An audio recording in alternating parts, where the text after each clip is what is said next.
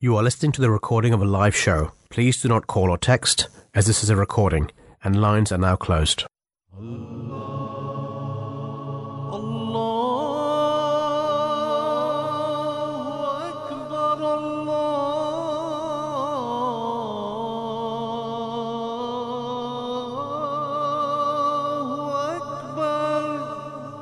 You're listening to the Voice of Islam Radio broadcasting on DAB and via the internet 24 hours a day. In the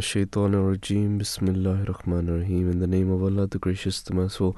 Assalamu alaikum, peace be upon you all, and uh, welcome to another breakfast show. You are joined today by myself, uh, Tukir Ahmed Tanweer, and Imam Farid Ahmed here from the studio Voice of Islam, and we do hope that you're having a lovely morning. Um, and uh, you know we we have a packed show for our listeners today. Um, as you know, the agenda of the show, the first half an hour to twenty minutes of the show, we go through uh, some of the current news or which is happening around the world. Um, and uh, after that, we go into our to our main topics, and two of the main topics that we will be discussing today is one. The first topic is from seven thirty to eight fifteen, and this is on the true concept of caliphate in Islam.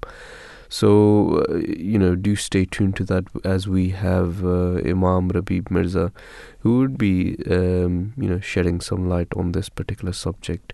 So that is one of the subjects, and also the second subject that we will be discussing from eight fifteen to nine is hate speech rises on Twitter after Elon Musk takes over research finds. And uh, for this particular segment, we also uh, will be listening to Azhar Hussain, and he is an attorney. Uh, so it will be it will be interesting to see what he has to say on this particular segment. But uh, as our listeners know. Um, you know, the the show is not the same without our listeners. So, uh, if anyone does have any opinion or would they would like to come on, they can do so by calling us on 0208687778 or they can tweet to us at Voice of Islam UK. Or for more information on our website, you can go on www.voiceofislam.co.uk. Right, so this is the news hour, and we are running down some of the current news. And uh, right now, we'll start off with the weather. So, Imam Fareed, if you can uh, whisk us through with the weather today. Oh, yeah, so today is going to be a largely cloudy start today with fog slow to lift in the south and the light rain in Scotland brighter from north Northern Ireland and turning brighter in the south as cloud clears. A few showers in southeast. And tonight, well, tonight will be clear spells and patchy cloud for most, with a few showers in eastern England, cloudier for Northern Ireland and northwest Scotland, with light rain in the far north and the Isles. Great, so that so that's the weather for today. Uh, how are you doing this morning? So it's it's been a very interesting uh, World Cup, as uh, as all our uh, as all our listeners know as well. And uh, uh, just yesterday, last night, we saw another upset into the game, and we had Germany, who although they did win against the team they were playing. Um, uh, South Korea, they won 4 2, but they could not qualify um, for the World Cup as they were short on, uh, I believe, on the goal difference.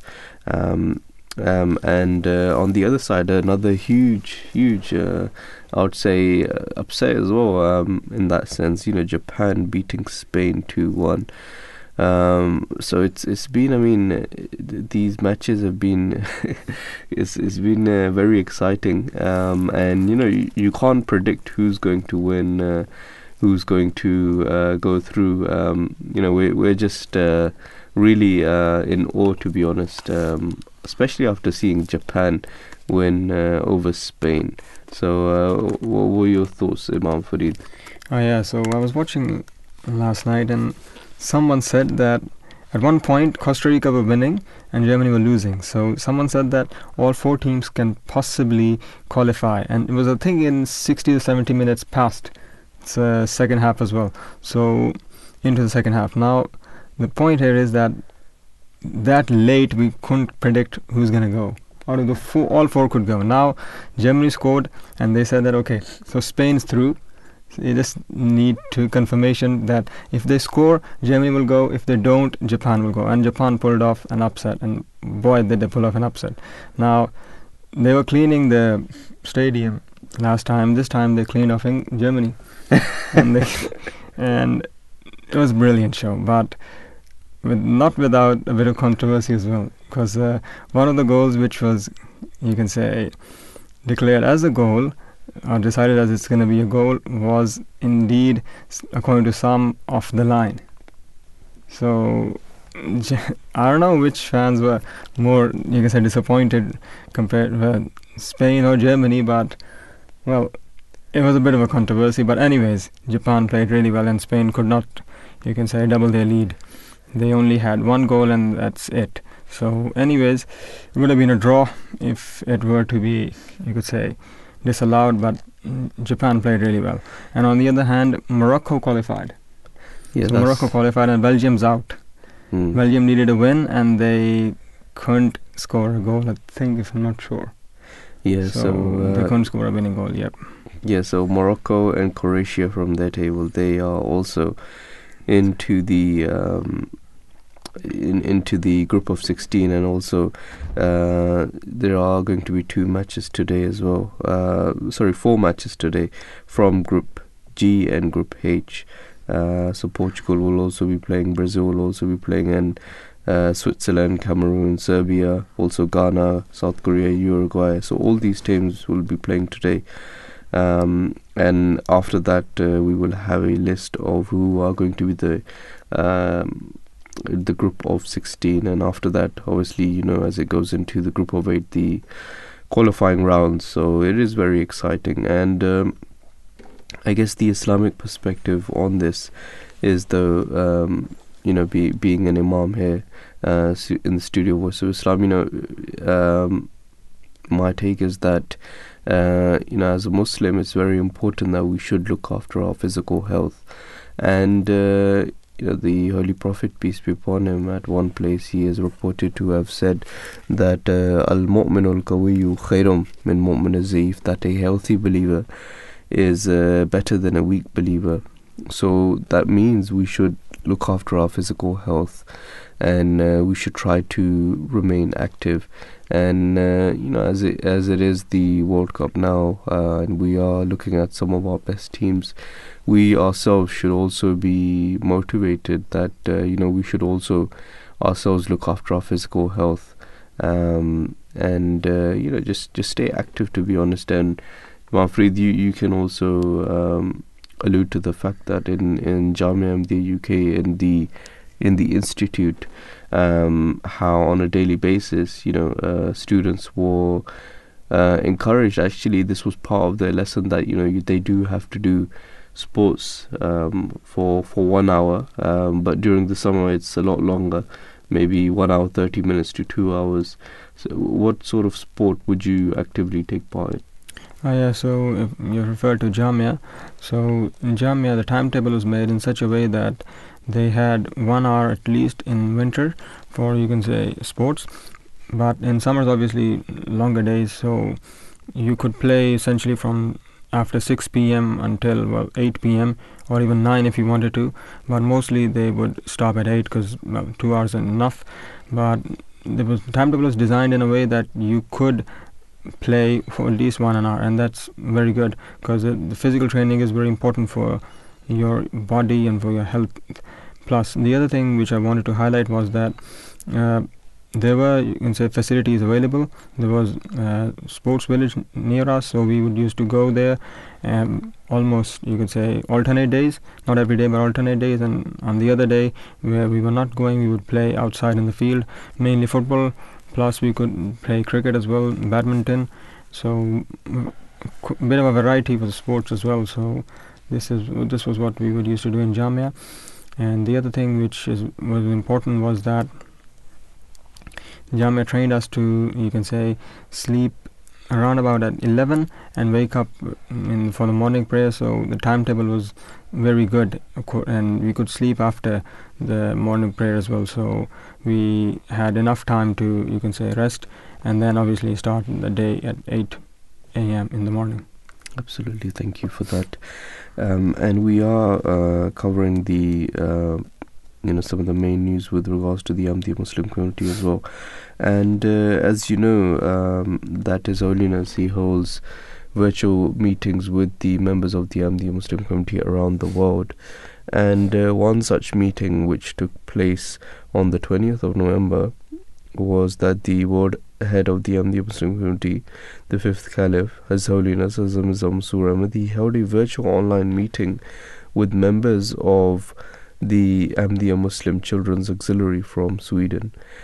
And His Holiness, he presided the meeting from MTA studios in Islamabad and Tilford, whilst the um, the boys uh, they joined the meeting virtually from Nasser Mosque in Gothenburg in Sweden. And following a formal session which began with the recitation of the Holy Quran, uh, members they had the opportunity to ask His uh, Holiness a range of questions ranging uh, regarding their faith and contemporary issues. And one of the one of the boys he inquired from His Holiness that why Muslims they adopt different postures during their prayers, while as Hindus and Christians they sit still to worship. Now, there is a very important question that, uh, you know, why is it that within Islam there are different postures, and uh, if you look at other religions, um, you know, you might find that there is only one posture. They're just sitting and they're praying. So His Holiness gives a very beautiful answer to this, and uh, you know, it's it's it's worth uh, listening to. So His Holiness he replied to this. He said that Allah the Almighty has taught Muslims that the perfect way to worship, He has taught us to firmly stand and fold our arms in front. And whenever you go in front of someone who is respectable and of influence, you show them respect by standing. And when you wish to seek something, your inner state changes and you bow down, and that is the position that is reflected in the ruku position and then you stand straight again when you become restless in yearning for what you desire. And when you become extremely anxious uh, when asking for something, you again straighten yourself in a desperation and ask your heart's desire that when your anxiety increases further still, you suddenly fall in prostration and weep in front of Allah the Almighty.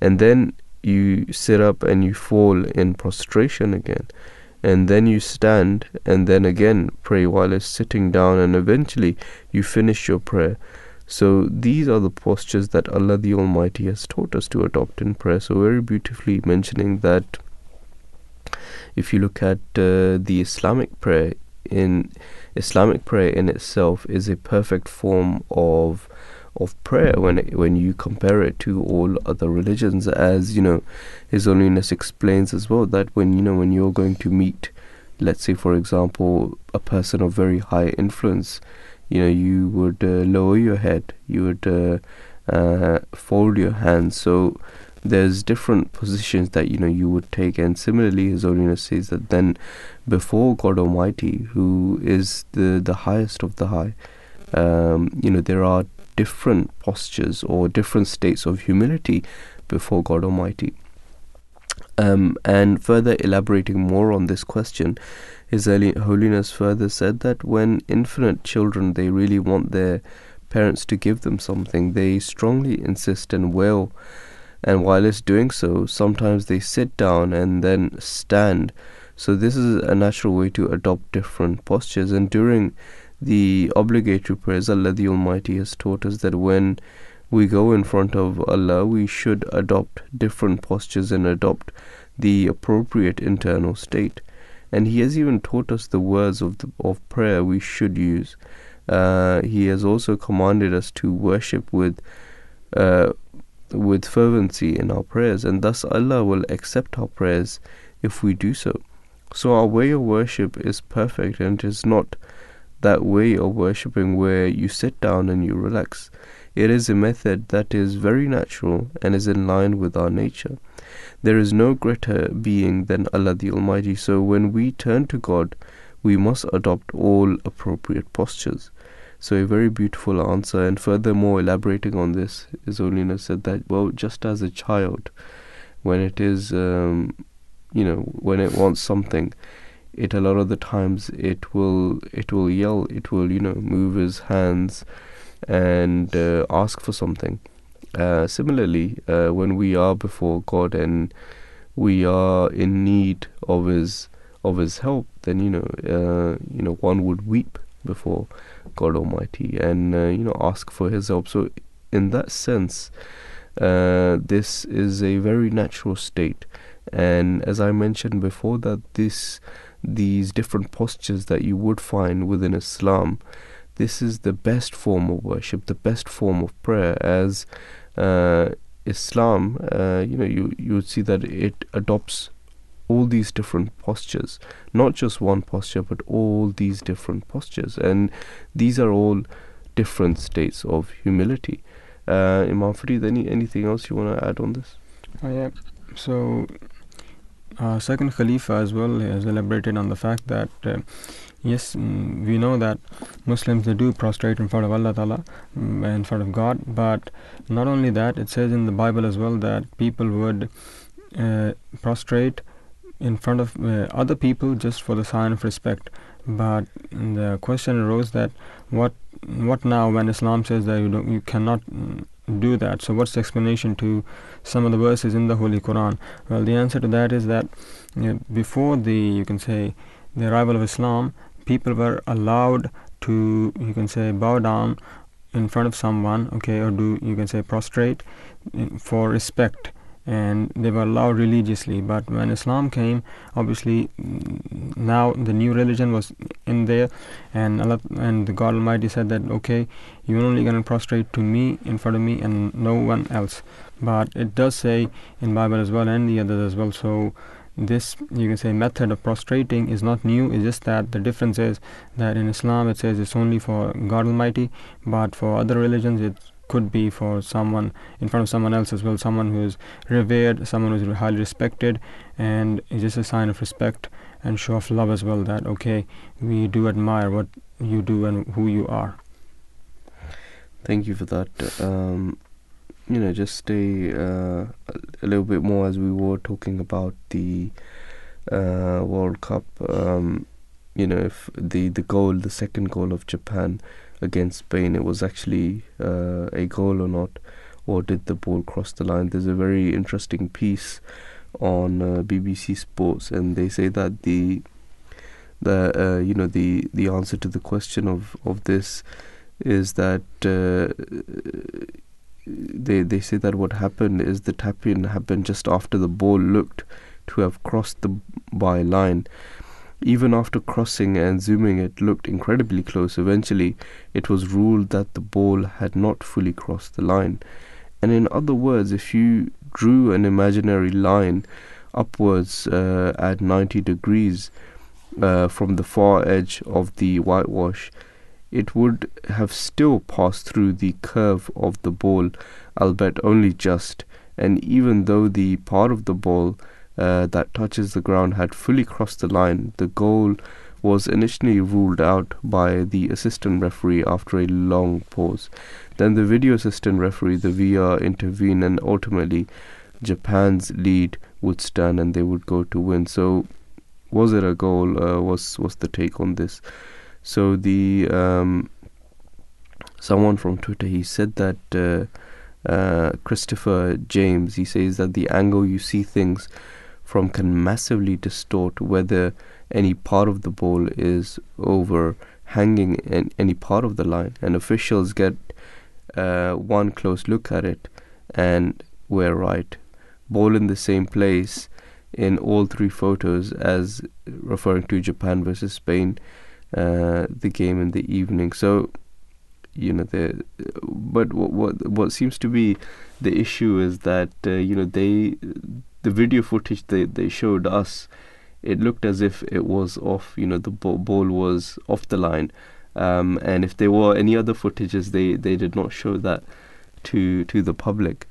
Um, so the Spain Spain's boss, um, Luis Enrique, he said that I have seen a photo that must have been tampered with. It with it cannot be that this photo is real. It has to be manipulated.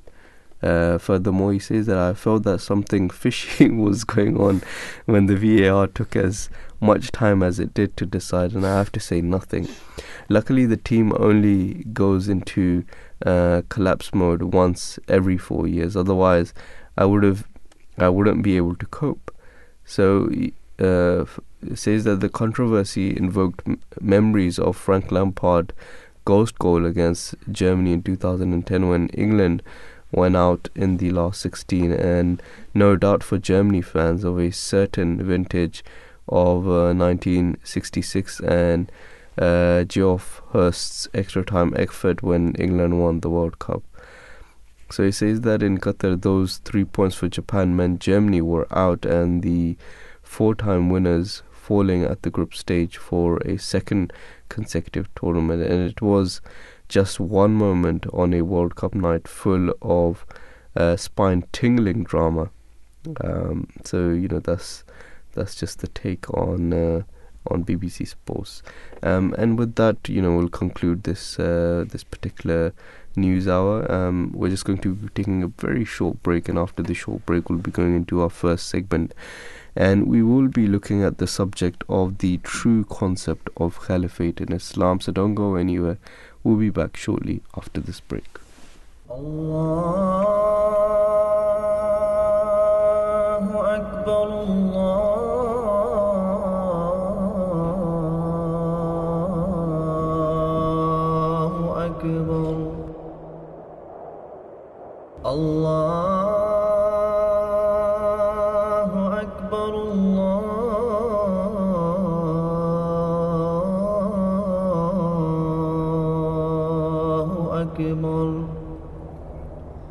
أشهد أن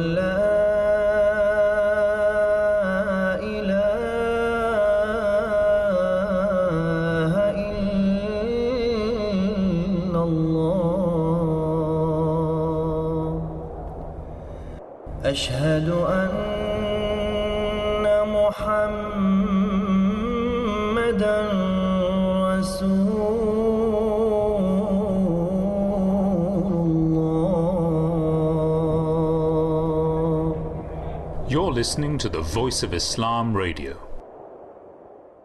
Life of Muhammad, peace and blessings of Allah be upon him. Treatment of neighbors. Prophet Muhammad, peace and blessings of Allah be upon him, always treated his neighbors with extreme kindness and consideration. He used to say that the angel Gabriel had emphasized consideration towards one's neighbors so often that he sometimes began to think that a neighbor would perhaps be included among the prescribed heirs. Abu Dhar, peace be upon him, relates that the Holy Prophet, peace and blessings of Allah be upon him, said to him, Abu Dhar, while broth is being cooked for your family, add a little more water to it, so that your neighbor might also share in it. This does not mean that the neighbor should not be invited to share in other things, but as the Arabs were mostly a migratory people, and their favorite dish was broth, the Holy Prophet, peace and blessings of Allah be upon him, referred to this dish as a typical one, and taught that one should not think so much of the taste of the food as of the obligation to share it with one's neighbor. Abu Huraira, peace be upon him, relates On one occasion, the Holy Prophet, peace and blessings of Allah be upon him, exclaimed, I call God to witness that he is not a believer. I call God to witness that he is not a believer. I call God to witness that he is not a believer. The companions inquired, Who is not a believer, O Messenger of Allah? And he replied, He whose neighbor is not secure against injury and ill treatment at his hands. On one occasion, when he was addressing women, he said, If anybody finds only the foot of a goat to cook, that person should share it with his or her neighbor. He asked people not to object to their neighbors driving pegs into their walls, or putting them to any other use which occasioned no injury. Abu Huraira, peace be upon him, relates The Prophet said, he who believes in God and in the day of judgment should occasion no inconvenience to his neighbor. He who believes in God and in the day of judgment should occasion no inconvenience to his guest. And he who believes in God and in the day of judgment should utter only words of virtue or should keep quiet. Muslim. Allah.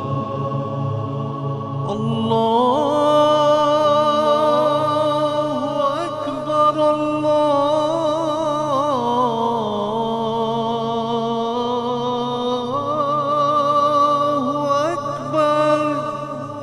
You're listening to the Voice of Islam Radio, broadcasting on DAB and via the internet 24 hours a day.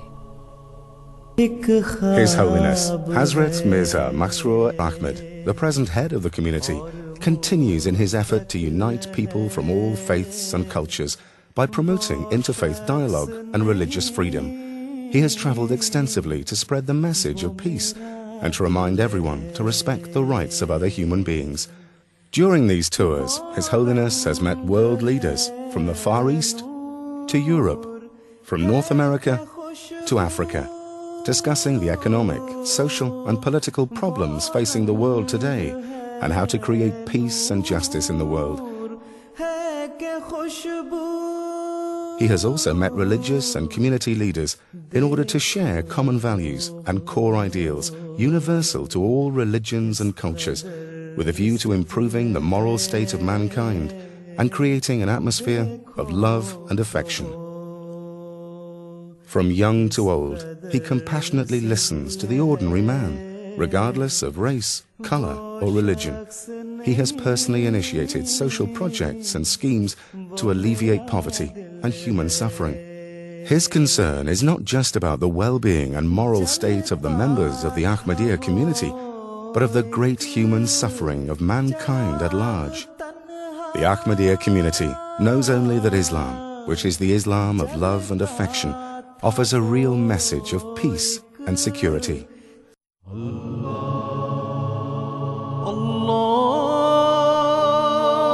الله أكبر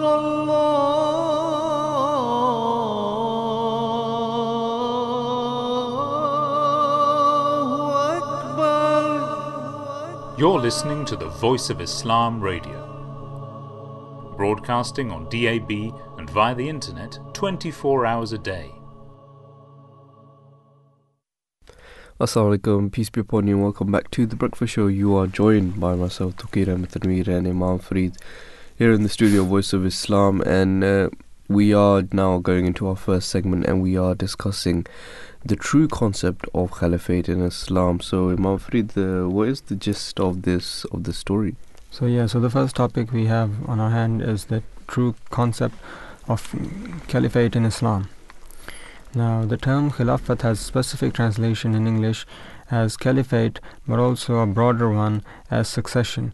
These two terms embrace the specific, uh, the specific and general weight of concept of Khilafat in Islamic civilization.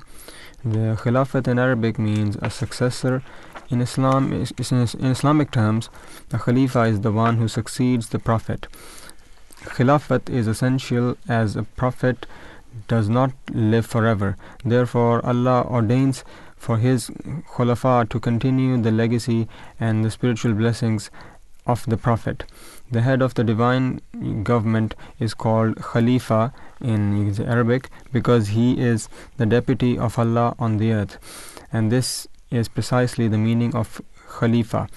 In the Holy Quran, the Khalifa of the earth is described as a great bounty, and thus and this is given to the pious and obedient servants of Allah who have the ability to fulfill its responsibilities.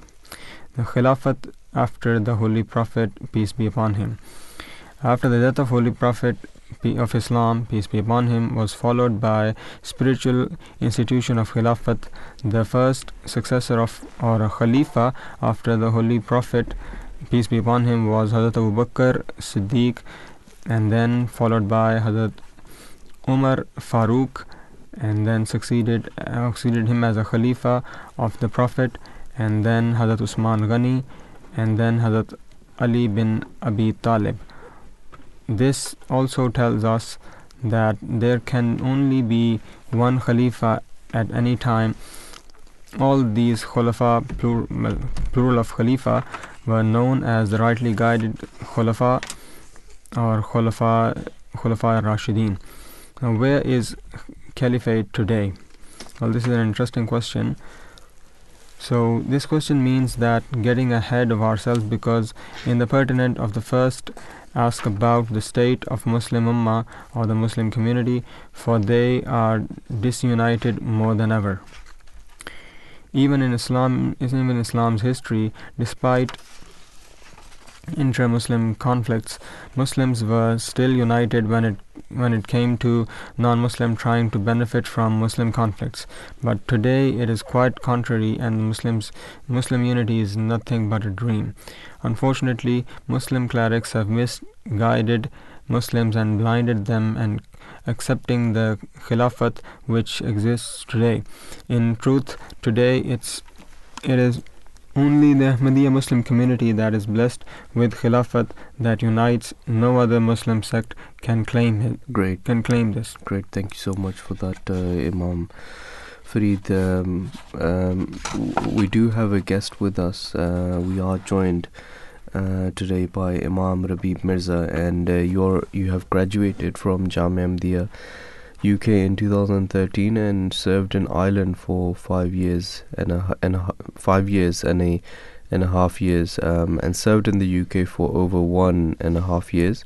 And currently, you are serving in MTA International. Assalamu alaikum, peace be upon you, and thank you for joining us this morning. Wa alaikum and uh, Jazakallah for having me once again.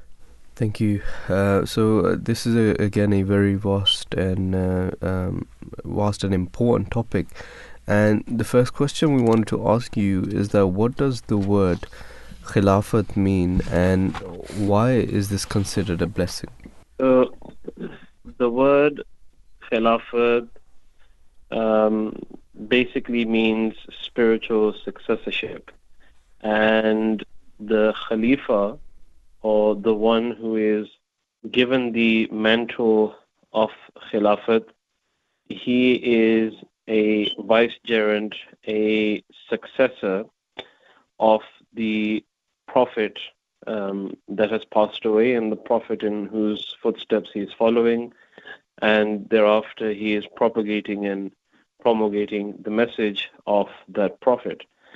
And the promised Messiah the holy founder of the Ahmadiyya Muslim community, has explained this phenomena in this sense that because no one is given eternal life, so God Almighty establishes the system of Khilafat or spiritual successorship so that after the Prophet passes away, the believers still reap the benefits of prophethood. In other words, the blessings of prophethood are continued through that individual, through that system of spiritual successorship.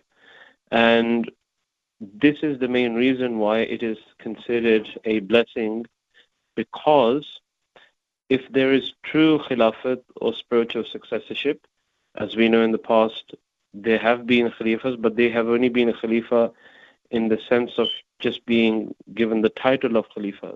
They have been uh, rather worldly kings.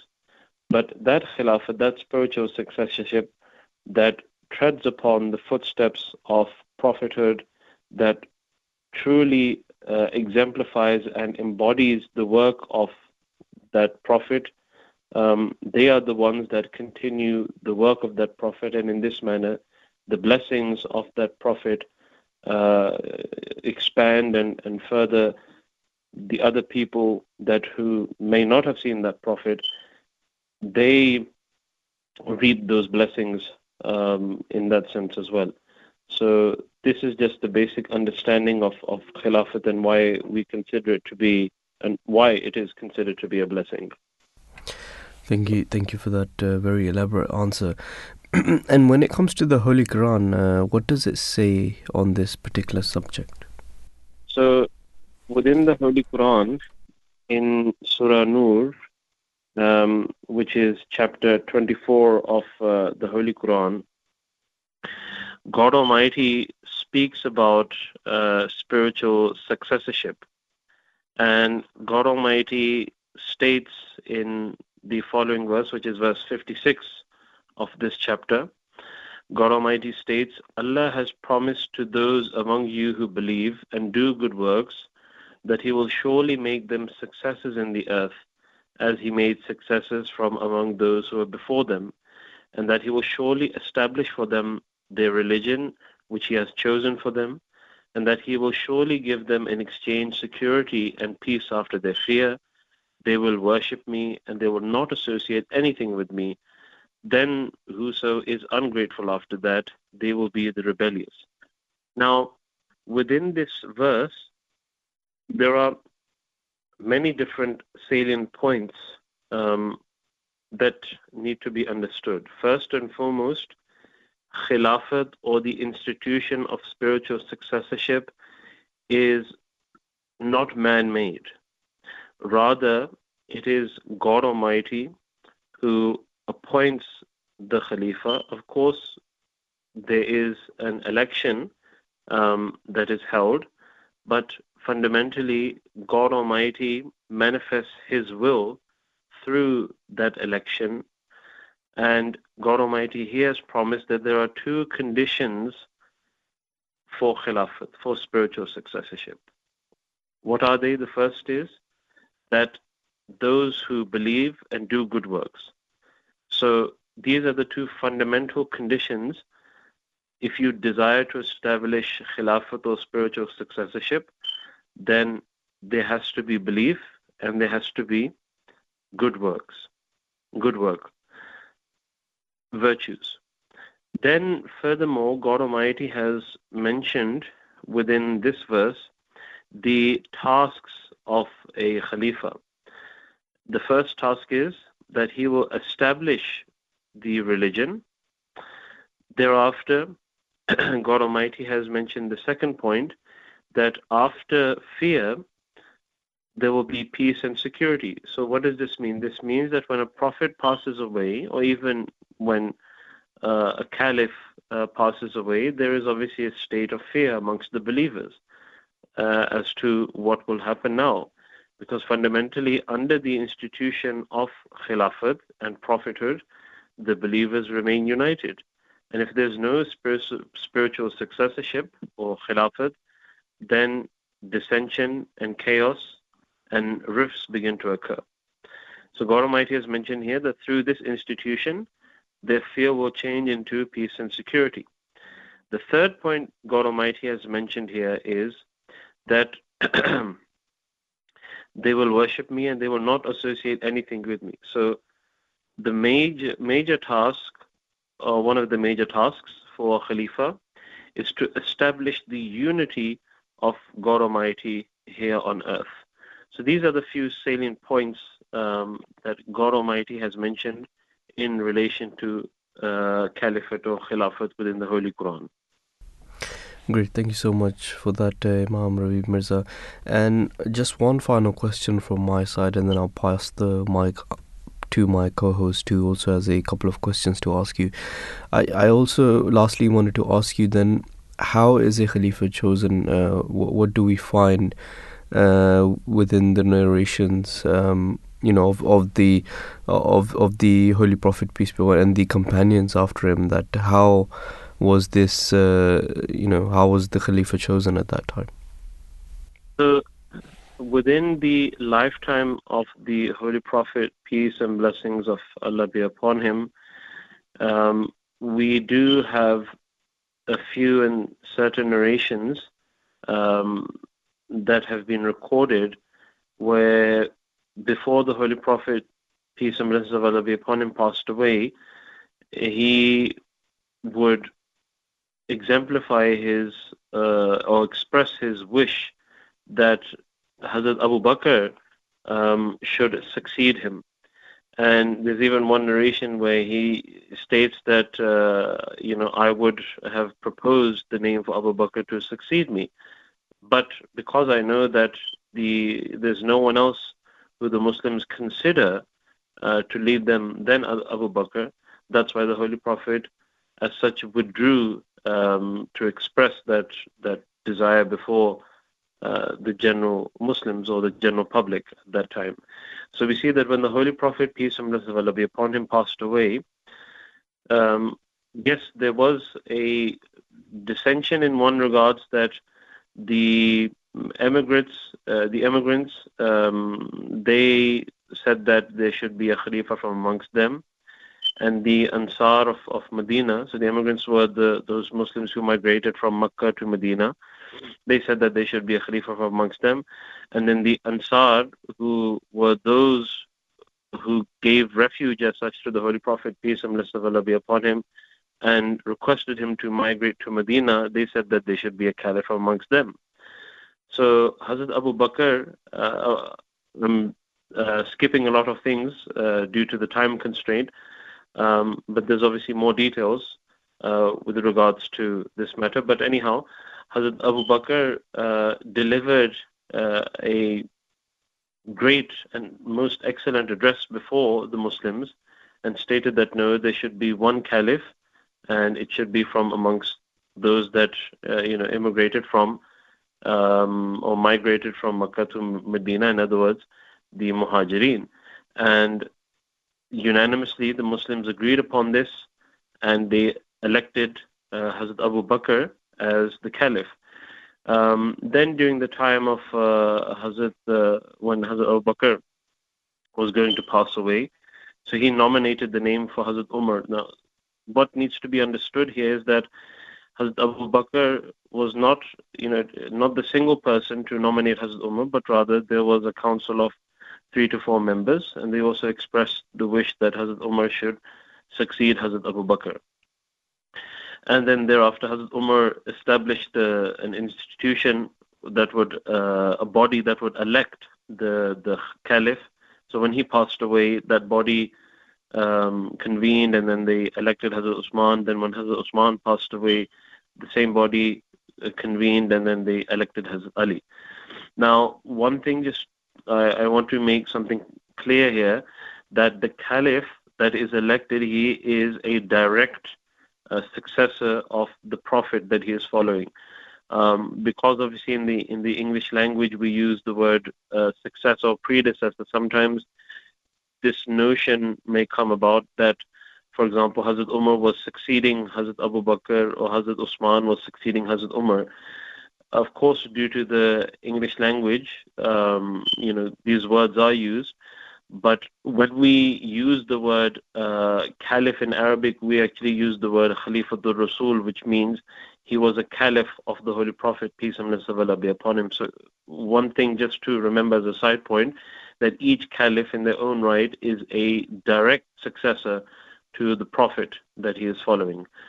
Um, so this is just basically a, a brief summary of uh, how the caliph is chosen. And in the Ahmadiyya uh, Muslim community, um, the same when the holy founder of the Ahmadiyya Muslim community passed away, the uh, you know the Ahmadis at that time they elected uh, Hazrat Hakim Maulvi Nuruddin as the first Khalifa.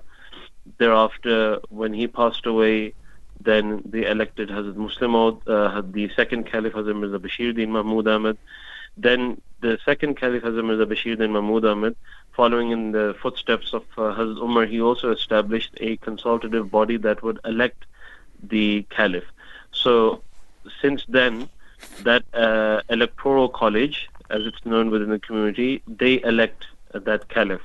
So, and but one thing to remember, as I mentioned within um, the previous answer, that God Almighty establishes His will um, and exhibits His will, expresses His will through that consultative body, and it is fundamentally God Almighty that elects and chooses that that individual as as the caliph.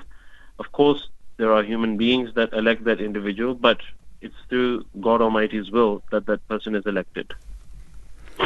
Ah, yeah, so the next question I have is that the Holy Prophet Muhammad, peace and blessings of Allah be upon him, prophesied that there will be then emerge the Khilafat on the precept of the prophethood. Can you elaborate on this, that how the prophecy was fulfilled? So this refers to this long narration um, where the Holy Prophet, peace and blessings of Allah be upon him, um, has mentioned about the different stages of, uh, uh, you know, khilafat and uh, despotic monarchies and, and kingships. And then towards the final part of, of this narration, the Holy Prophet, peace and blessings of Allah be upon him, stated, ثُمَّ تَكُونُ خِلَافَةٌ عَلَى مِنْهَاجِ النَّبُوَّةِ that then there will emerge khilafat on the precepts of prophethood. This actually refers to the khilafat or caliphate of the promised Messiah and Imam Mahdi. As we know that the Holy Prophet, peace and blessings of Allah be upon him, prophesied that there would be spiritual and moral decline amongst the Muslims uh, after the period of Khilafat Rashida, which was around 30 years, that followed the Holy Prophet, peace and blessings of Allah be upon him, there would be spiritual and, and, and moral decline. The Holy Prophet, peace and blessings of Allah be upon him, then further stated that Jesus, the son of Mary, or the Messiah, son of Mary, shall reappear. But one thing that needs to be understood is that we do not take it in the literal sense that Jesus, son of Mary, will physically descend from the heavens. Rather, what our interpretation and understanding is that a person in the likeness of, of Jesus will have those messianic qualities. He shall come, and just as Jesus was the Messiah for the Judea, for the Jews, and he reformed them, so too there will be a Messiah within Islam, the Messiah of Muhammad, peace and blessings be upon him, who will reform the Muslims, and he will have he will bear the title of Messiah and Mahdi.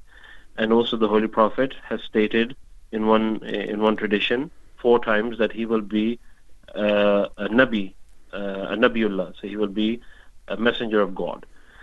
And this prophecy that uh, you are referring to this refers to the fact that after that prophet passes away, after that Messiah and Mahdi passes away, there will be an institution of Khilafat, spiritual successorship, that shall follow him.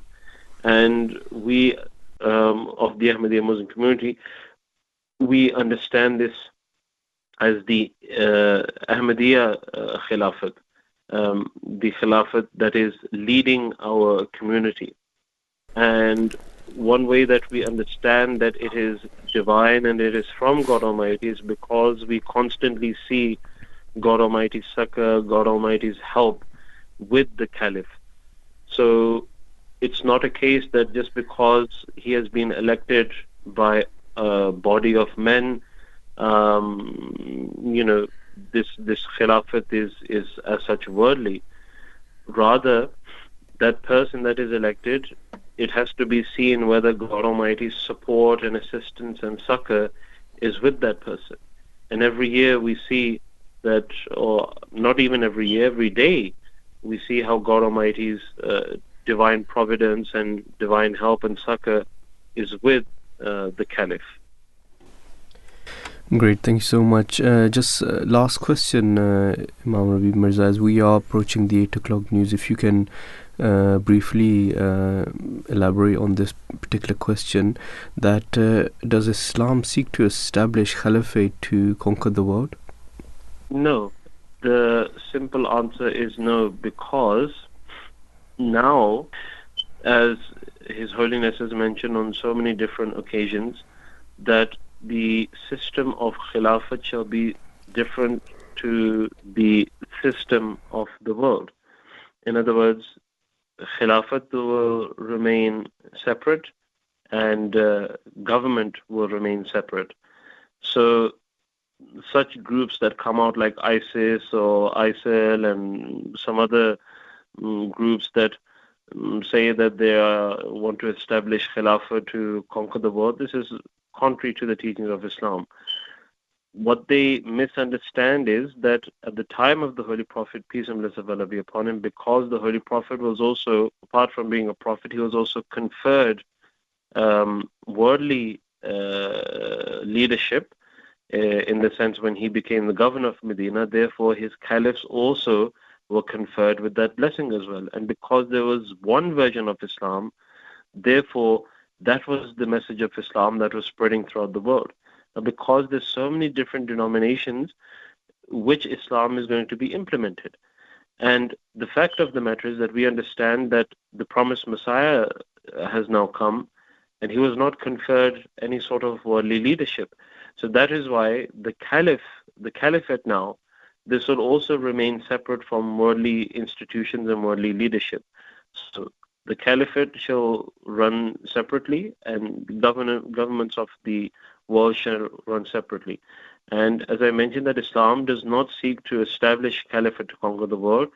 Rather, as the Holy Quran has also just mentioned to you in chapter 24, verse 56, the whole purpose of, of caliphate is to establish the unity of God Almighty on the earth and to uh, change fear into peace. And that's what uh, our caliphate is doing. That is what the uh, Ahmadiyya caliphate is doing in spreading the message of peace, love, and harmony throughout the world. Great, thank you so much, uh, Imam Ravi Mirza. It's always a pleasure having you on uh, Voice of Islam. So thank you once again for joining us this morning and uh, shedding light on this particular important subject. Thank you so much for having me. Thank you. 0208687778. That's the number to call if you do want to get in touch with us. Or if you want to tweet to us, you can tweet to us at Voice of Islam UK. Or for any other information, you can go on our website on www.voiceofislam.co.uk. So we're just going into the 8 o'clock news, but uh, after the 8 o'clock news, we'll be speaking more on this particular subject. You are listening to the recording of a live show. Please do not call or text as this is a recording, and lines are now closed.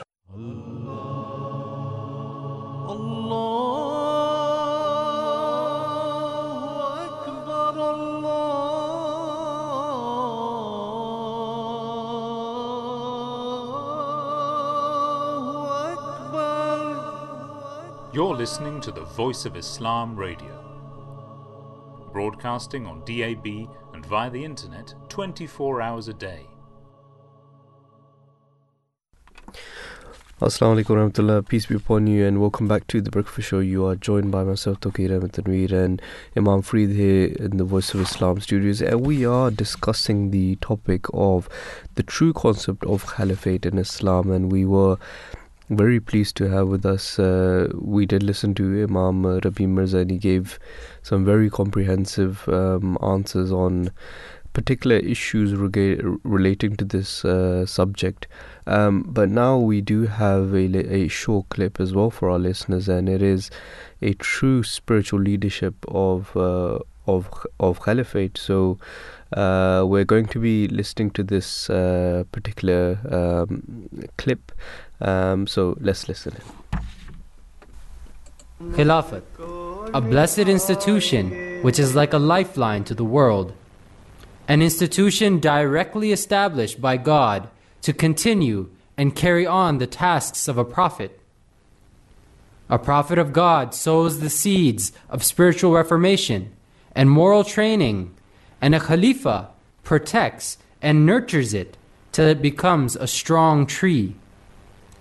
Just as God raises prophets for the reformation of mankind, so does He commission the Khalifas after them, and this makes the institution of Khilafat an offshoot or a branch of the system of prophethood. But what makes our Khilafat different? What makes Khilafat Ahmadiyya divine as compared to other religious leaders? To me, the biggest difference between the Ahmadiyya institution of Khilafat and that of other religious leaders uh, revolves around three aspects, and that's focus, love, and obedience. When we look at the institution of Khilafat, and I visited Ahmadi Jamaats all over the world, that same focus is there in every single Jamaat. The same love for the Caliphate is there, and the same obedience is there. Now, the focus is on the message he is giving us on a regular basis. In fact, not, not just during his Friday sermons, on all the addresses he gives. He's giving us direction, he, he, and, and he's admonishing us and teaching us how we can evolve spiritually and come into contact with God. So I see that all over the world. That it not only is a focus there, the attention is on that on that message, and because we have such love for the institution of Caliphate, we obey what he tells us to do. And that that to me, those three aspects are the biggest differences between other leaders of other religions and the institution of Caliphate within the Ahmadiyya Jamaat. The institution of Khilafat is that blessed heavenly system of guidance granted by Allah the Exalted to a community of believers for their spiritual permanence and development. The significance of this divine bounty is like the rope of Allah. Firmly holding on to it is a verification of their belief as well as a guarantee for their peace, security, and spiritual advancement. The first thing the Holy Quran mentions is that through Khilafat, Allah would establish the glory of uh, religion. Allah would uh, change the state of fear which the believers face into state of uh, peace for them. Then Allah tells us that it would be through Khilafat that uh, true worship of God would be established in the earth. And then true unity of God would be established. We have seen that all these four indications, all these four promises of Allah have been fulfilled in the case of uh, Khilafat Ahmadiyya. God, through His complete authority, bestows the office of Khilafat to the Khalifa. God makes a Khalifa, and none has the authority to dismiss him from this office. He is helped by God. God's help is with him at every moment. As a man of truth, and he's a man that has the courage to speak the truth.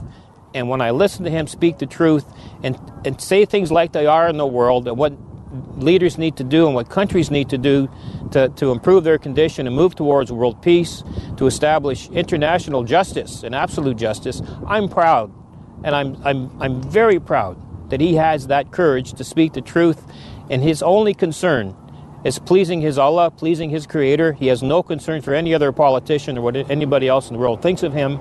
God becomes his teacher and guide. He acquires religious knowledge and discernment from God. God Himself generates love and affection for Him in others' hearts, and these circles of love and devotion continue to widen.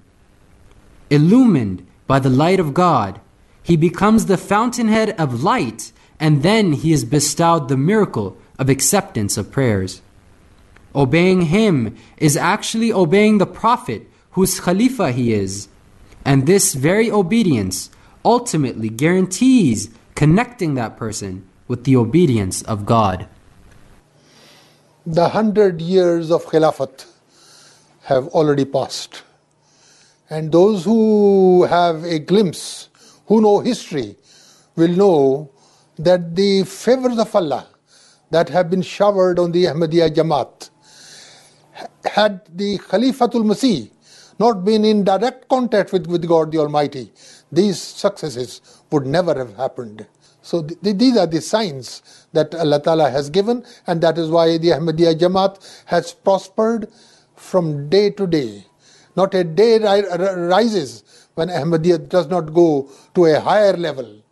And that is how this flag of Ahmadiyyat, this seed of Ahmadiyyat, this seedling of Ahmadiyyat has now been firmly planted in over 200 countries of the world. The history of the Ahmadiyya Muslim community is witness to the fact that under the guidance of Ahmadiyya Khilafat, it has acquired a distinguished and eminent global identity. It has emerged as a community following the precepts set by the Holy Prophet sallallahu alaihi wasallam of Islam.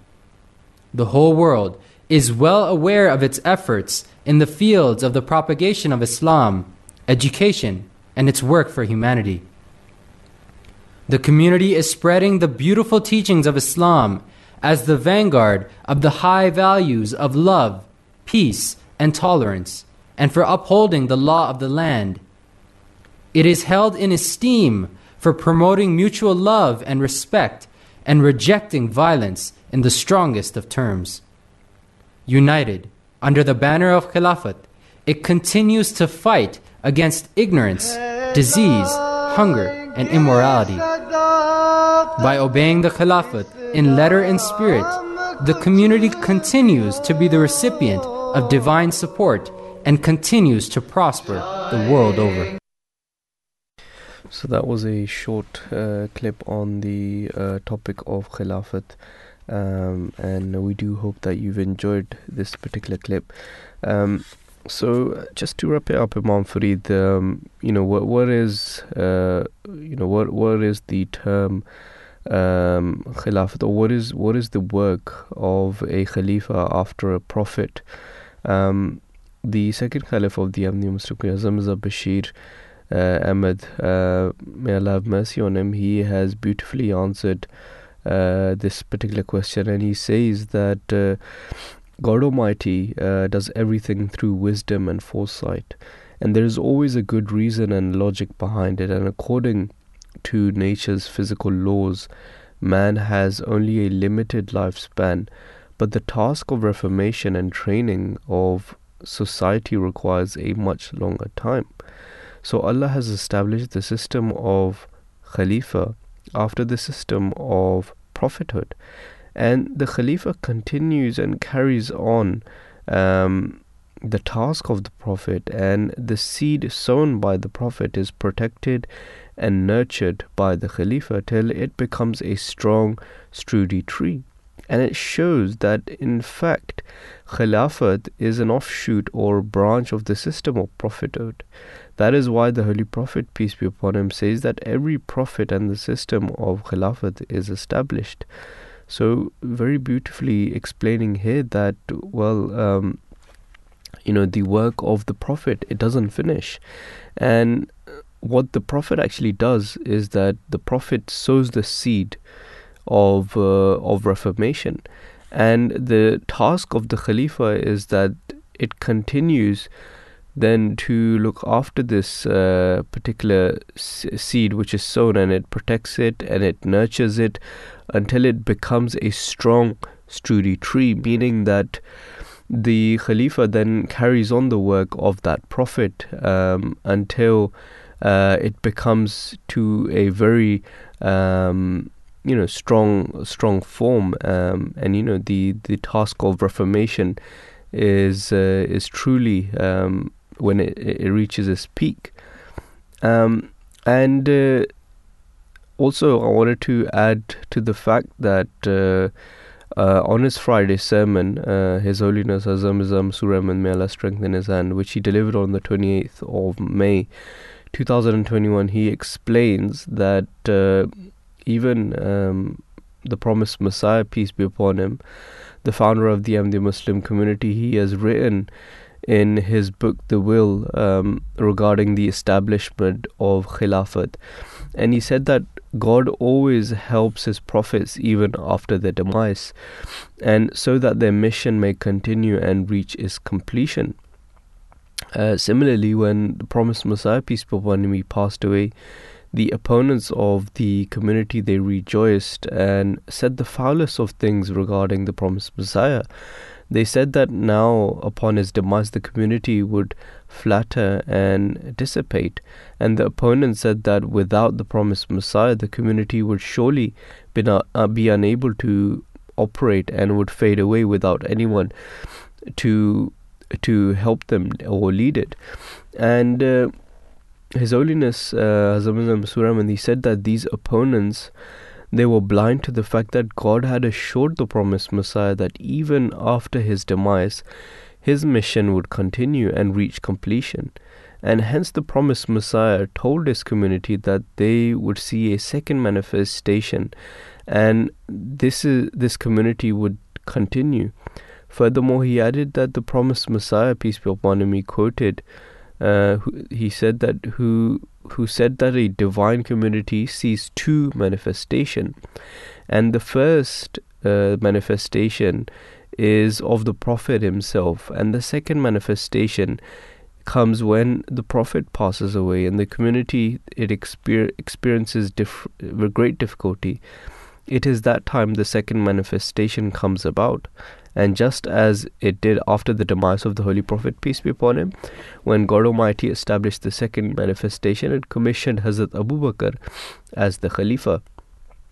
So, in his own words, the promised Messiah, peace be upon him, he writes in The Will, page 7 and 8, he says, and I quote, So do not grieve over what I have said to you, nor should your hearts be distressed.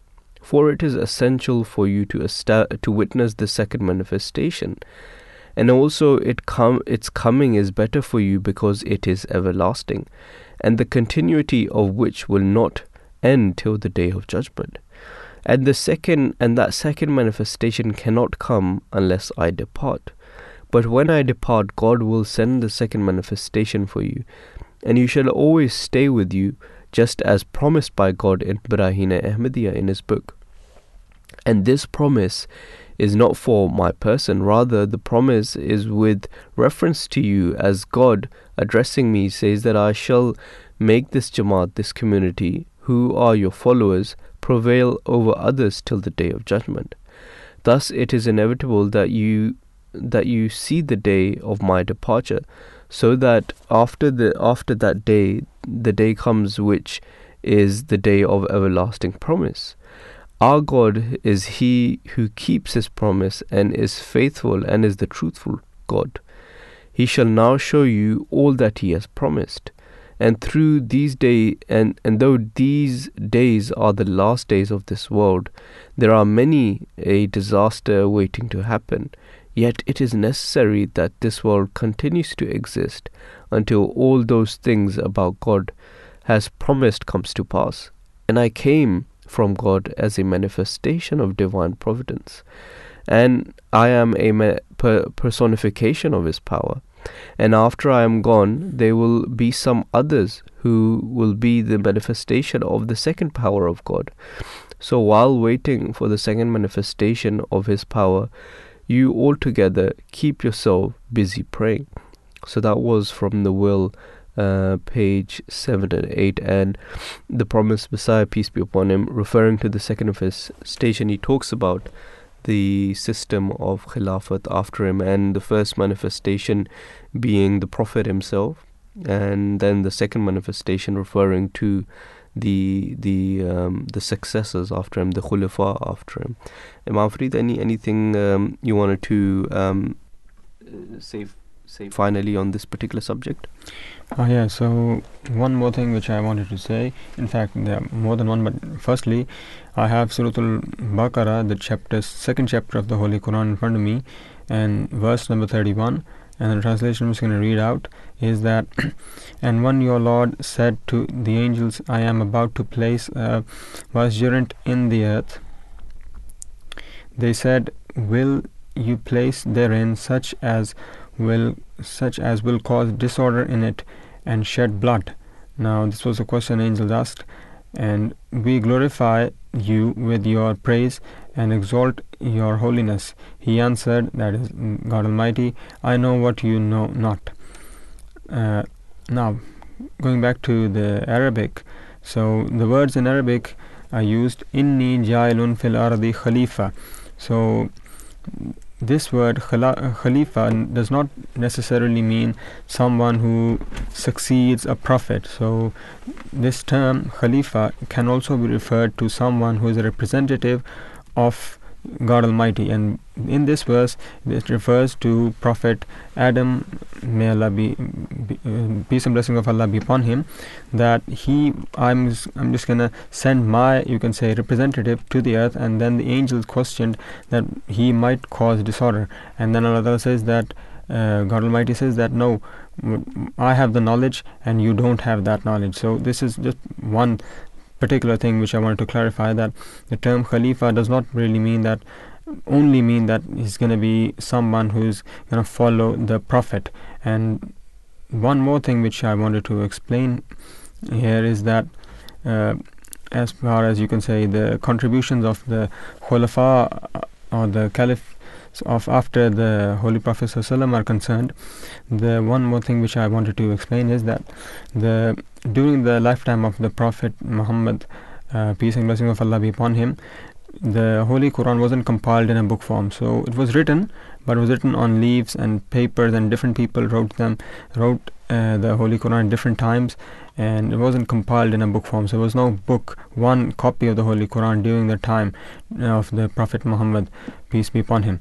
So during the caliphate of Hazrat Abu Bakr, uh, may Allah be pleased with him, he uh, at one in one battle, uh, Muslims lost 70 Hufaz. So Hufaz are the people who have committed Quran to their memory. Now, Hazrat Umar who with his brilliant understanding of the Islam and the circumstances, he suggested to Hazrat Abu Bakr that we should compile the Holy Quran in a book form but Hazrat Abu Bakr refused to do so uh, at first, saying that though something which is not done by the Prophet Muhammad, why should I be doing it? But eventually realized the fact that if he is not going to do anything about it, then the you could well you, he knew the fact that the Hufaz, the companions of the Holy Prophet, who had memorized the Holy Quran, are gonna well eventually going to die or they might just be martyred. So he realizing the fact that the quran might just disappear from the face of this earth he gave this task to hazrat zaid bin sabit another companion of holy prophet to compile it. And hazrat zaid would go to different companions in search of the verses and the surahs scattered all across the empire in, to collect them. And he would not just not only just have a collection of those pages and the you can say the text of the Holy Quran, but he would have a witness as well, confirming the fact that it's indeed part of the Holy Quran. So this is how the Holy Quran was, you can say, compiled. And why is it important? Because if that wasn't was not uh, happened, then we might not have the copy of Holy Quran we have today. So this is a great achievement on the part of Hazrat uh, Abu Bakr, this uh, first Khalifa of uh, Islam. So, yeah, um, you know, concluding to the fact that um, you know it's not the work of the Prophet is not finished at his time, but rather through his successors. You know that uh, it is that continuation of that work. Um, and this is what we see at the time of the Holy Prophet, peace be upon him, as well. Um, and we do hope that you've enjoyed this particular segment. Um, uh, as as now we are going to move to our next segment, um, and now we're going to be discussing hate speech rises on Twitter after Elon Musk takes over. Researchers find uh, so. This is what we're discussing now. So, Imam what is the gist of this story? If you can just uh, explain. So yeah, so the second topic we have today is the hate speech rises on Twitter after Elon Musk takes over. Researchers find this. So, what the researchers say is that Elon Musk says he wants more freedom of speech on Twitter. Instead, there has there has been an increase in, in hate speech. People posting racist content has significantly increased since he took over last week and fired the social media giant's top execs. So, the network uh, the network of research institution analysis social media content, its its researchers found a 500% increase in the use of N-word on Twitter within the 12 hours of Musk taking over. There has also been big spikes in use of anti-Semitic, homophobic, transphobic, and other racist terms based besides the N-word on the platform. Within the following week, the tweets included the word Jew had increased fivefold since before the ownership uh, transfer.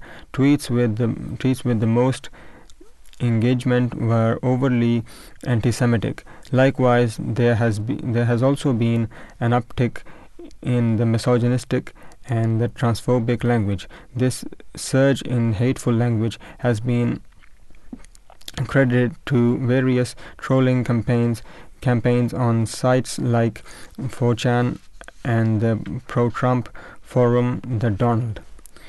Musk has labeled himself as a free speech absolutist. Does that re- does it really mean that he committed to letting people say whatever they want with no accountability? According to him, no. He says that the reason I acquired the Twitter was because it is important to the future of the civilization to have a common digital town square. Musk tweeted to Ed- Edwards last week, and he further says that uh, Twitter obviously cannot be cannot become a free to all uh, uh, health space where anything can be said with no consequences. In addition to adhering to the law of the land, our par- uh, platform must be warm, warm and welcoming to all. Shortly after the acquisition, Musk laid off 50% of the Twitter employees. He also fired several long-time executives, including CEO Parag Agrawal, CFO Ned, Chairman Bret Taylor, and the company's general counsel Sean, and the head of the legal policy, trust, and safety Vijaya Gadde. Now, Gadde is especially of note because she was instrumental in banning the former president Donald Trump from Twitter after a Twitter poll with over 15 million voters. So, with 52% voting yes to return of Twitter, uh, Trump to Twitter, Musk restored Twitter, uh, restored Trump on the platform.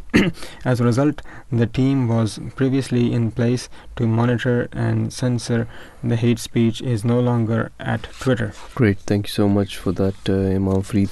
We do have a pre-recording for our listeners, and uh, this from Mr. Azhar Hussain. And just a brief in, uh, introduction on uh, Azhar Hussain. He's an attorney from Texas, currently serving as the Vice President and Assistant General Counsel for JP Morgan Chase. And prior to working in finance, he was uh, Assistant General Counsel for the Dallas Fort uh, Worth International Airport. And prior to that, he was an assistant of uh, Assistant City Attorney for the City of Dallas Texas, and uh, a former criminal prosecutor in Hunt County, Texas. So, without further ado, let's uh, let's listen to Azhar Hussain on this particular subject.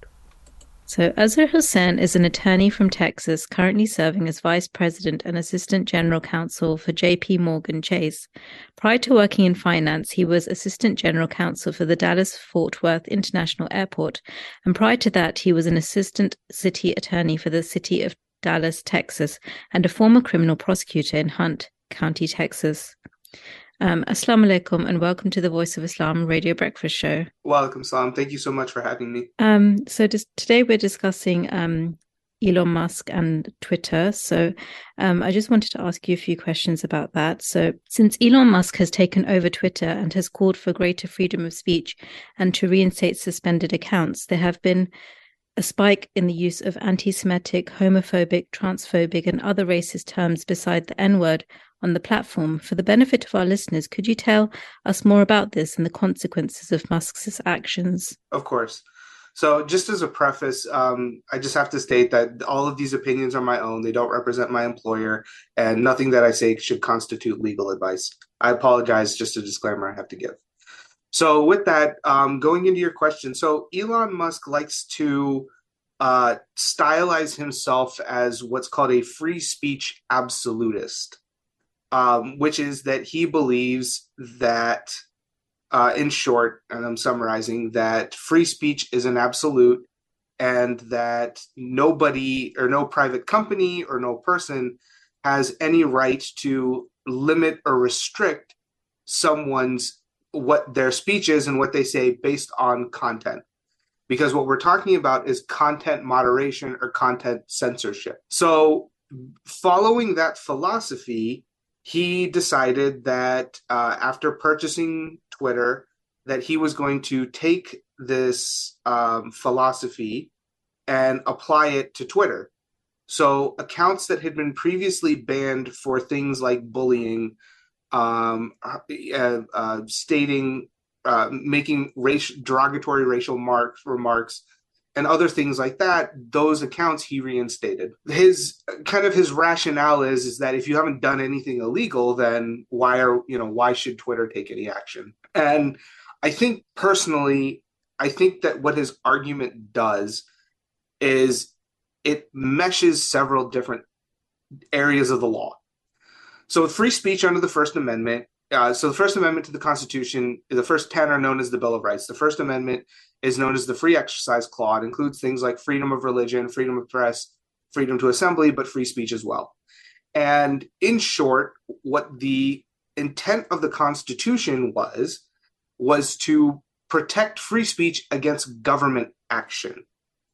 You have to remember that when the United States Constitution and the Bill of Rights was written, it was following the American Revolution. The American Revolution was largely caused by grievances against the United Kingdom or the Kingdom of England.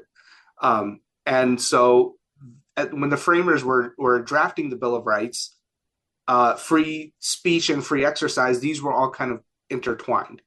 But again, the, the very important caveat that we're getting into here is that it is freedom from free speech and you cannot be punished or censored by the government. So Twitter is not the government. Twitter is a private company uh, largely owned by Elon Musk. They have terms and conditions for using their service or their platform. Those terms and conditions can basically be whatever it is that they want it to be. For example, if they, um, you know, if they created a, policy that said something to the effect that, you know, every uh, uh, every tweet has to say something nice about Elon Musk before you can tweet whatever you want to. I mean, I'm literally just throwing out something ridiculous. Per their terms and conditions, they can enforce it if they wanted to, right? Or even saying like all text has to be in blue text or you know something else like that. Because again, it's a private it's a private company. They can do whatever they want to. The thing is, is that what t- Twitter's moderation of its platform, people conflate that with government censorship. Truthfully, it's not. Those two things are not the same in any way, shape, or form. Now, there have been some court rulings that have kind of expanded um, online social media platforms to the realm of what are called public forums. So, for example, if a local congressman re- routinely uses their Twitter account to tweet policy positions that they're going to take, they actually do not have the right to turn around and ban a person uh, who you know comments, replies, or, or attempts to communicate because they say something that the politician disagrees with. And uh, one of those cases was actually against Donald Trump. Actually, this was where a lot of this came from was litigation um, uh, by people who had been blocked by Trump's um, personal Twitter account. And uh, basically, what the courts have said is that um, if you use your Twitter account for a public policy purpose, then you cannot um, censor a person's viewpoint if it disagrees with yours. So a bunch of people that Trump had blocked, he actually had to unblock unblock those people, and it became you know just a place for people to go and uh, you know Trump would post something, and then a bunch of people would go and comment, you know, negatively or uh, you know say bad things about whatever it is that he was posting. So, in effect, what the courts have done is they've kind of said that in a way, well, you know, Twitter is sort of like a public forum. You know, uh, in in, in uh, revolutionary United States, think like a, a, public forum was like a public square, right, where people would go and give you know speeches about the revolution and independence and freedom and all of that. So it has been kind of taken taken. Twitter has been kind of taken to fill that role uh, to some degree. Mm-hmm. And um, censoring hate speech and users who use hateful rhetoric are primary ways to ensure Twitter is civilized a platform. In your view, is it time we went back to nipping this evil in the bud? So that's an interesting point that you say nipping this evil in the bud, right? So what you're talking about is censoring hate speech. This is a very, very, you know, that I know in the United Kingdom there are laws against hate speech. Um, that you know you can't say things against certain certain individuals or people. But what I will say is that in the United States, we don't have that law. There's no law against hate speech. You can, you know, that's why you can make derogatory and just horrific remarks against anybody um, as long as it doesn't rise to the level of a threat. So you can make you can you can engage in what you know. I don't want to say it's the legal term because the law doesn't really recognize this as a group, but you can you know commit you can say make defamatory statements against an entire group or class or, or group of people and it's not really actionable either by the government or in a private right of action um, against that person if basically it's not taken to be a direct threat. So for example i mean and, and, and this really this arises mostly when you're talking about anti-semitism. Uh, this is where we see this play out the most. Whenever people spout conspiratorial um, viewpoints that people uh, that Israelis or Jewish people control the media or control this or control that, basically the reason that that you know that that might be banned hate speech in the UK, but in the United States, it's perfectly legal. You can say all of that stuff because we in the United States have taken the viewpoint that well, you know, that's protected free speech and it's wrong, it's hateful, it uh, spreads harmful stereotypes that are often used to subjugate um, and attack uh, a that's a group that's still a, a small minority within the United States and in many instances a vulnerable minority in the United States. But we have in the United States have just come to accept that like that's just something that will you know we're going to have to live with um, to some degree, you know to and it's quite frankly it's very unfortunate. My issue with online social media platforms like Twitter, like Facebook, like Instagram and Snapchat and TikTok is that they act as a publisher.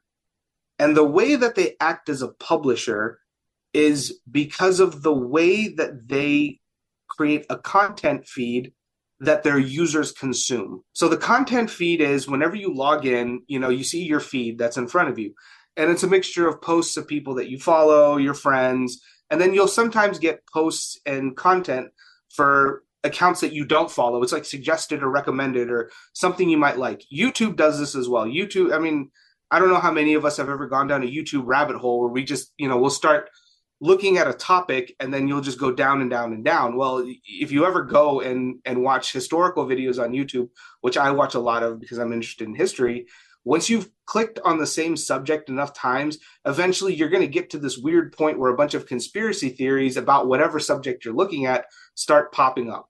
So, for example, like if I start start watching videos about the American Revolution and I just keep watching, eventually there's going to be a, video that comes up that like there's a conspiracy behind the American Revolution that like aliens did it or something like that.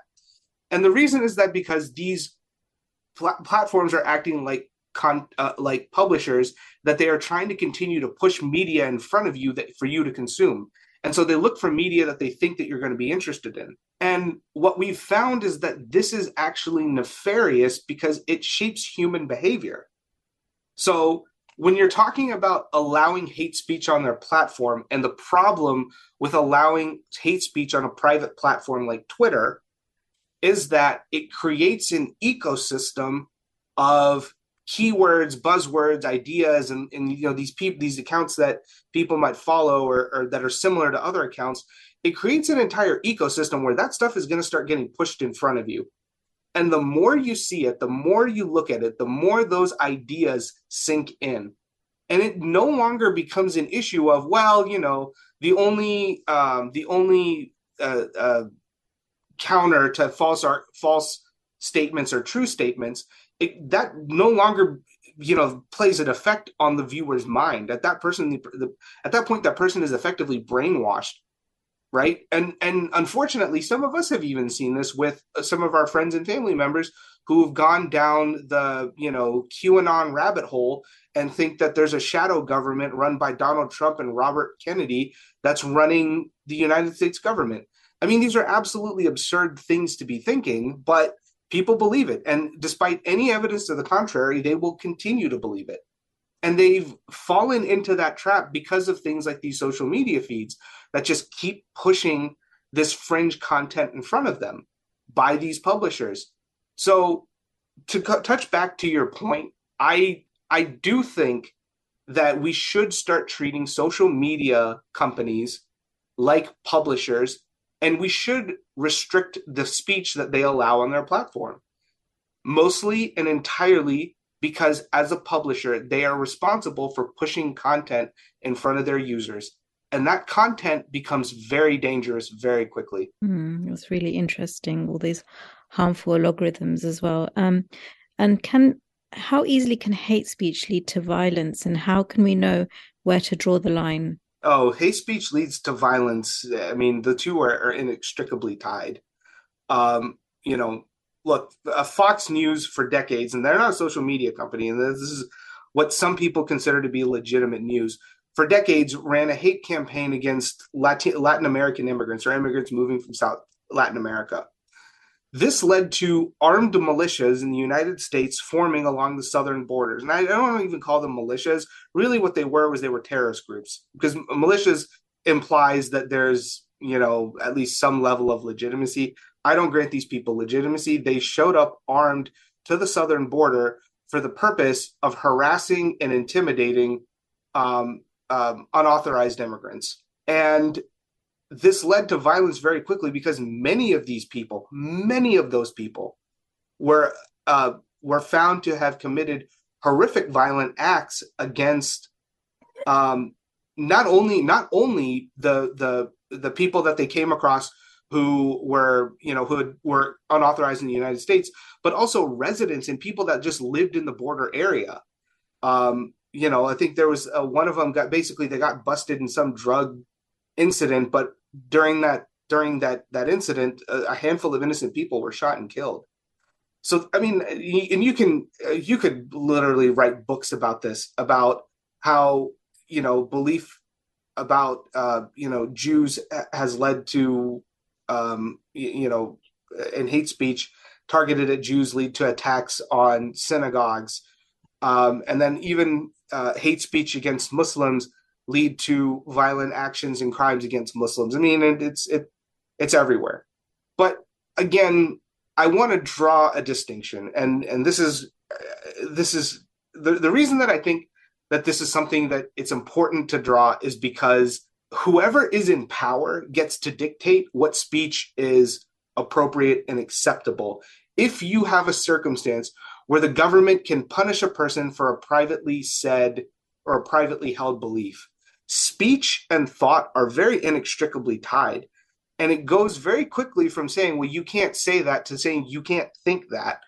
And so I'm I what I would say is on a personal level, I think that it is not only appropriate, but I think it's time and it should be encouraged, and it's something that we need to do.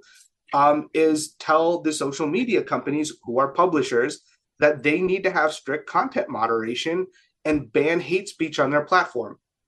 Now, again, I'm not punishing a person criminally for saying something that gets banned, right?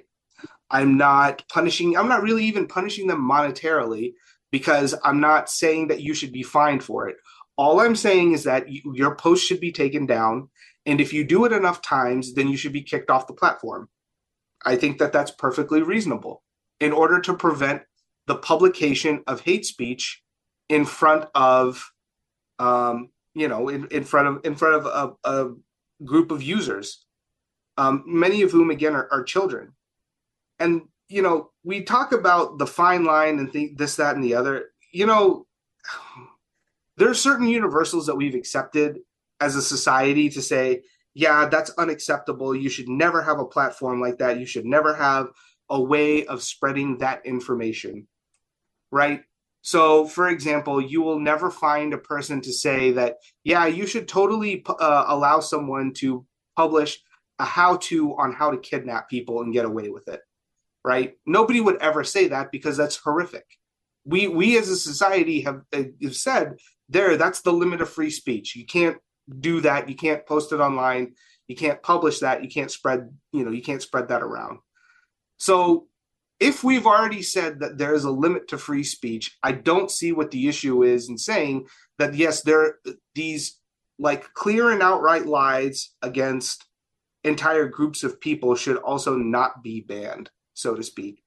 And and again, this this is this is dealing with harmful and hurtful and hateful and just wrong things that are said against people of different ethnicities, backgrounds, religious groups, um, and races, uh, and also genders as well. That that that you know th- these things spread, these ideas catch hold, they get they get republished and retweeted, and pushed in front of people and eventually people accept them as fact as in, as immutable fact as well so knowing how dangerous and harmful these social media platforms are do you think the government should be more responsible um, for tackling this hate and more should be done yeah absolutely but i think that that needs to happen twofold one is i think that um, that there needs to be some type of a standard and a set of fixed rules against stating against allowing hate speech on a publication on a platform. I'm sorry,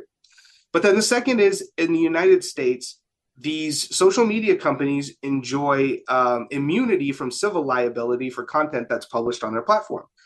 Uh, under a law called the Communications Decency Act. That law, in my opinion, is just reckless. Um, for example, you could l- point to a social media app like Parler, which is used by conservatives, and the entire January 6th um, insurrection attempt was planned on Parler. If I was a law enforcement officer that was injured that day, I believe they have every right to sue Parler for negligence for allowing that speech to happen. But because of the Communications Decency Act, they are protected against liability for the actions of users on their platform.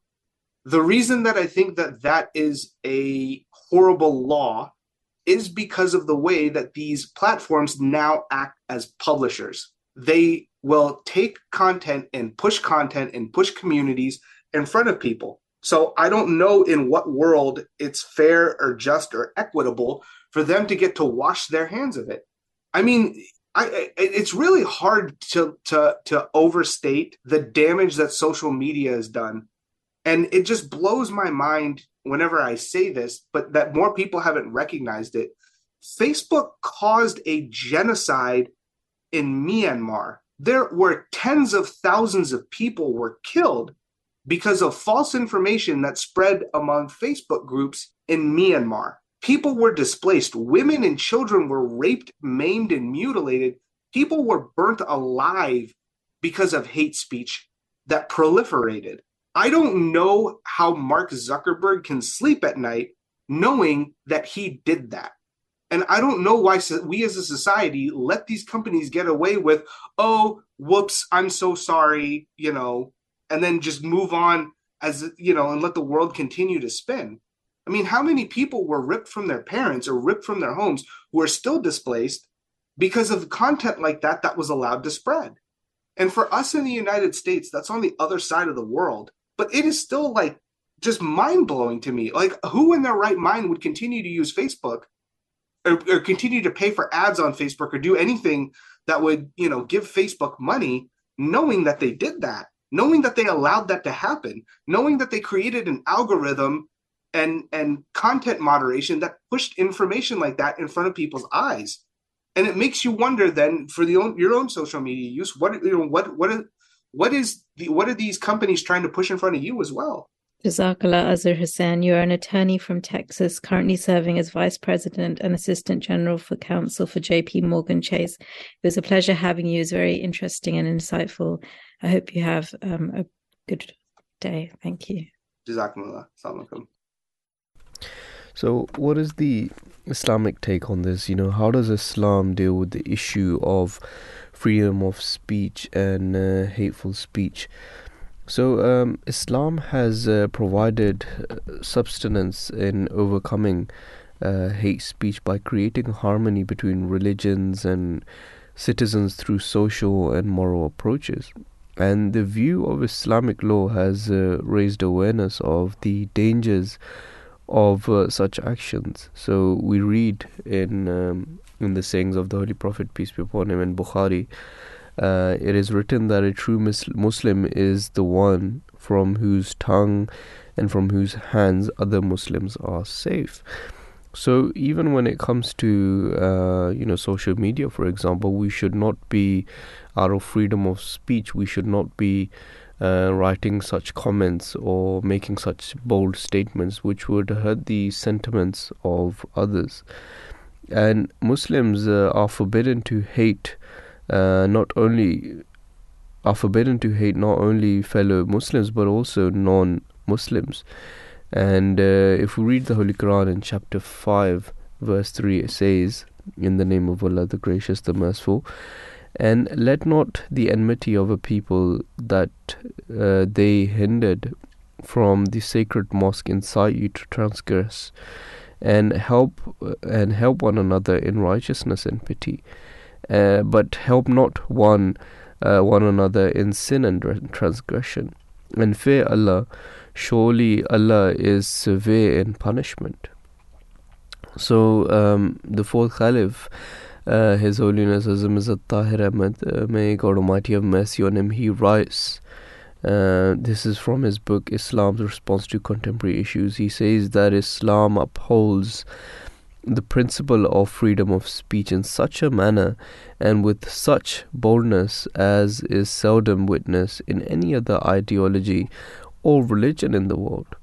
Proof is asked for when statements like these are made, and freedom of speech is thus exercised while searching for the truth, and the Holy Quran categorically commands for this. For example, it says in in uh, the second chapter, verse 112, um, they say, None shall ever enter heaven unless he be a Jew or a Christian. These are vain desires, and produce your proof if you are truthful. Um, and at another place, it says in the Holy Quran in Surah, Surah Al Qasas in uh, verse 76, it says that, And we shall draw from every people a witness, and we shall say to them, And bring your proof. Then will they know that the truth belongs to Allah, and that which they used to forge will be lost unto them. So it is also stated that all truth lies with Allah, and all proof will ultimately point towards the truth and existence of God Almighty. And the Holy Quran it says that in chapter 2 verse 257 uh, and there should be no compulsion in religion and surely right has become distinct from wrong so whosoever refuses to be led by those who transgress and believe in Allah has surely grasped a strong handle which knows no breaking and Allah is all hearing and all knowing. So when it comes to freedom of speech, uh, you know, Islam categorically says that we should look after the sentiments of one another, and we should not, out of freedom of speech, make such remarks that would uh, that are hurtful. In fact, we see the very opposite in the character of the Holy Prophet peace be upon him.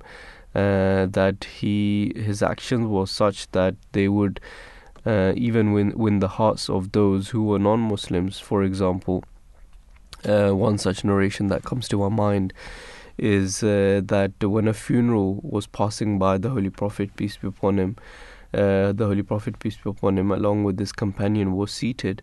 Um, and when this funeral was passing, he, out of respect, stood up for this uh, for this person and the companions said to the Holy Prophet, peace be upon him, that, "O Prophet, why do you stand as this is not a Muslim?"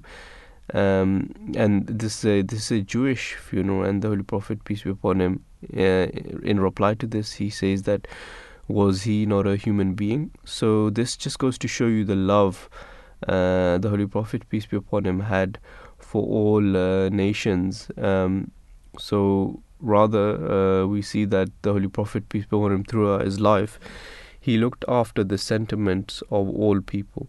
Uh, Imam Farid, uh, um, anything you want to add on this? Yeah, so further elaborating on the point that uh, the freedom of speech in Islam, truth is held in the highest regard. Truth saves, falsehood destroys is one of the tradition of the Holy Prophet Muhammad, peace and blessings of Allah be upon him. However, it is also taught in Islam that the truth should not be forced upon others. There is no compulsion in religion. It is commanded in the Holy Quran. How if a non-believer disrespects or doesn't agree with what a believer preaches to them they are in no way to punish and in case uh, with uh, in, in, their case with Allah and submit their case with Allah Ta'ala. So just one uh, the following are these give an idea as the as to what the Holy Prophet, peace be upon him, preached and practiced with respect to exercising freedom of speech. So, the first tradition says that a believer does not taunt or curse or abuse or talk indecently. And the second tradition says that ruined are those who exaggerate. And the third tradition says that a good work, a good word is also a charity.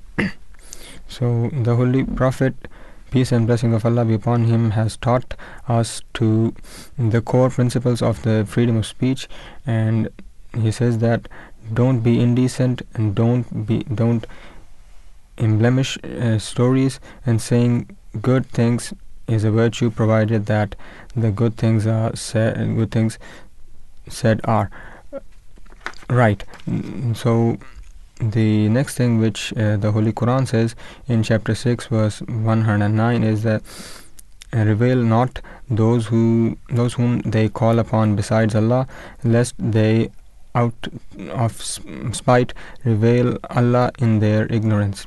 So furthermore it says in the holy quran that uh, there should be no compulsion in religion. Surely right has become distinct with wrong so whosoever refuses to be led by those who transgress and believes in Allah has surely grasped a strong handle with which knows no breaking.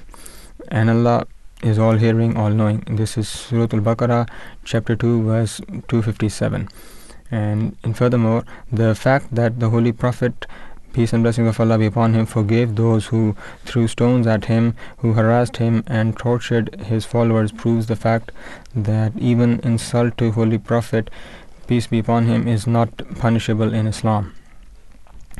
So true Islam and peace.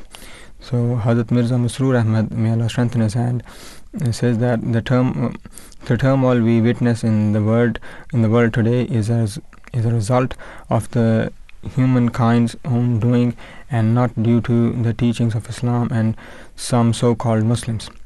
Uh, justice is called for in every case where e- equality and fair rights have not been achieved, but even then it is commanded by Allah to not to cross the boundaries of ridicule and indecency. Furthermore, it says that humans have been granted free will, and along with this comes the concept of free speech. So it has been given to all of humanity, not just a single group of people. And furthermore, it says that with the excess of free speech, Allah has given humans sense and knowledge as to not exploit and to make racial decisions. This common sense is, is to be called for when making such statements or decisions which could affect a large body of people. In the Holy Quran, we find that verily Allah enjoins justice and the doing of good to others and giving light kindred and forbids indecency and manifest evil and wrongful transgression. He admonishes you that you may take heed. Another incident which I can you can say recall from the life of Holy Prophet, peace and blessings of Allah be upon him, is that once uh, a non-Muslim said that the Prophet Moses is more exalted and his status is better than your Prophet. So that companion he reacted to it and he was violent towards that person. Now when it was referred to Holy Prophet, peace be upon him, he, when he knew about the incident, he commanded the companion to calm down and said that don't exalt my status so much so that I am better than Moses. Islam. So Moses, uh, may peace and blessings of Allah be upon him. So it in a way shows you that even Holy Prophet himself did not want others to be forced upon the fact that yes he is the best. So this are this is what I wanted to say about the teachings of uh, freedom of speech as far as Holy Prophet is concerned. Great, thank you so much for that, Imam Farid. Um, and uh, lastly, we wanted to thank uh, the producer Nargis Nasser for her great work um, and a team of researchers, Hena Ahmed, Neha Latif, and Saleh Bakhtiar for all your hard work. Uh, a great, great show uh, today, you know, that you've made. So thank you, thank you for all the effort for that, and also to our brother Beep Sadiq from uh, from our tech team, uh, you know, for his uh, all all his hard work. So thank you to him, and lastly to our listeners for you know for listening in and uh, uh, you know uh, for your feedback. So thank you so much for. Uh, for that, and we do hope that you've enjoyed the show. Uh, remember, if you do want to give any feedback, you can do so by tweeting us at Voice of Islam UK or even calling us on 0286877878. For, for more information, you can go on our website on www voiceofislam.co.uk. Uh, so uh, we do hope that you've enjoyed the show. Until next time, Assalamu alaikum wa rahmatullahi wa barakatuh. May the peace and blessing of Allah be upon you.